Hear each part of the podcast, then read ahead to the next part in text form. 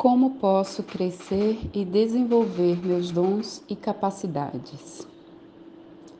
A serpente disse: Vão morrer coisa nenhuma. Deus sabe que, no dia em que comerem dessa fruta, seus olhos vão se abrir e vocês se tornarão como deuses, conhecedores do bem e do mal. Gênesis capítulo 3, versículos 4 e 5. A maior ilusão de todos os tempos que o humano alimenta dentro de si é a de ser Deus ou ocupar o seu lugar. Jesus insiste em nos acordar dessa ilusão e tenta nos tirar desse adormecimento. Ele sempre nos mostra que, unidos a Ele, estaremos no Pai e que fora dele e do Pai não seremos nada seríamos como um galho fora da árvore, que, cortado, seca, morre e nunca dará frutos.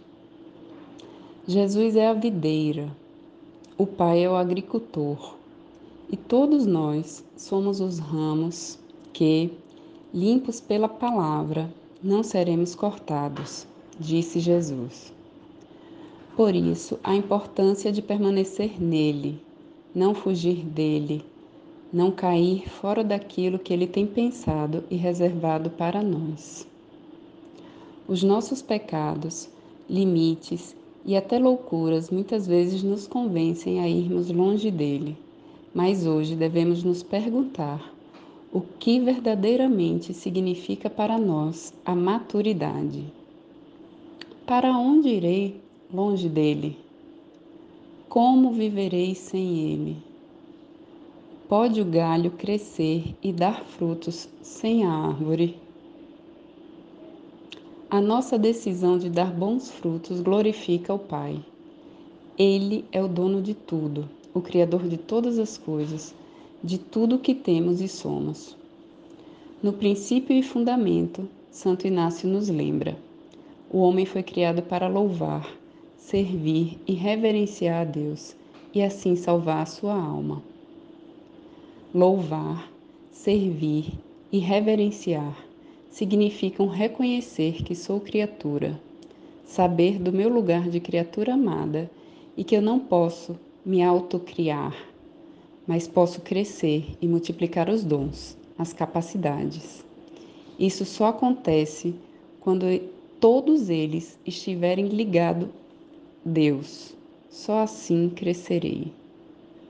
A partir daí, Santo Inácio fala que devemos usar das coisas diante da possibilidade de elas me ajudarem a alcançar fim, objetivo da minha vida, a vocação da minha existência. Os vícios, as coisas mais baixas, tentam nos convencer do contrário, de que não precisamos de Deus. Por isso, fiquemos atentos Quanto mais nos rebaixamos às coisas baixas, menores ficamos. Esquecemos que somos criados no amor e por amor. Somos criaturas amadas e esquecemos a nossa vocação. Jesus, com seu testemunho, sua vida e entrega de si, nos apresenta um caminho para vivermos neste mundo. Esse caminho é feito de escolhas, de decisões e de discernimento, pois é nas coisas, pessoas e acontecimentos que o Senhor se revela e mata a nossa sede. A necessidade que temos dele, porém, faz isso no cotidiano, na vida vivida, sofrida, real. Jesus não quer nos transmitir quaisquer conteúdos abstratos que não iriam até o fundo de nós mesmos. Ele quer conduzir-nos ao mistério de Deus, para a luz que os nossos olhos não suportam e da qual fugimos. Para que isso nos seja acessível, ele mostra a transparência das coisas divinas nas coisas deste mundo e nas realidades do nosso cotidiano para orar e meditar. Quais são os meus dons e qualidades? Estou colocando-os a serviço? Qual é a minha verdadeira vocação? Sou criatura amada, chamada a amar? Por qual motivo estou fugindo de Deus, fugindo da minha vocação? Porque eu, às vezes, tenho vontade de cortar o meu ramo da árvore da vida, que é Cristo. Graça a pedir.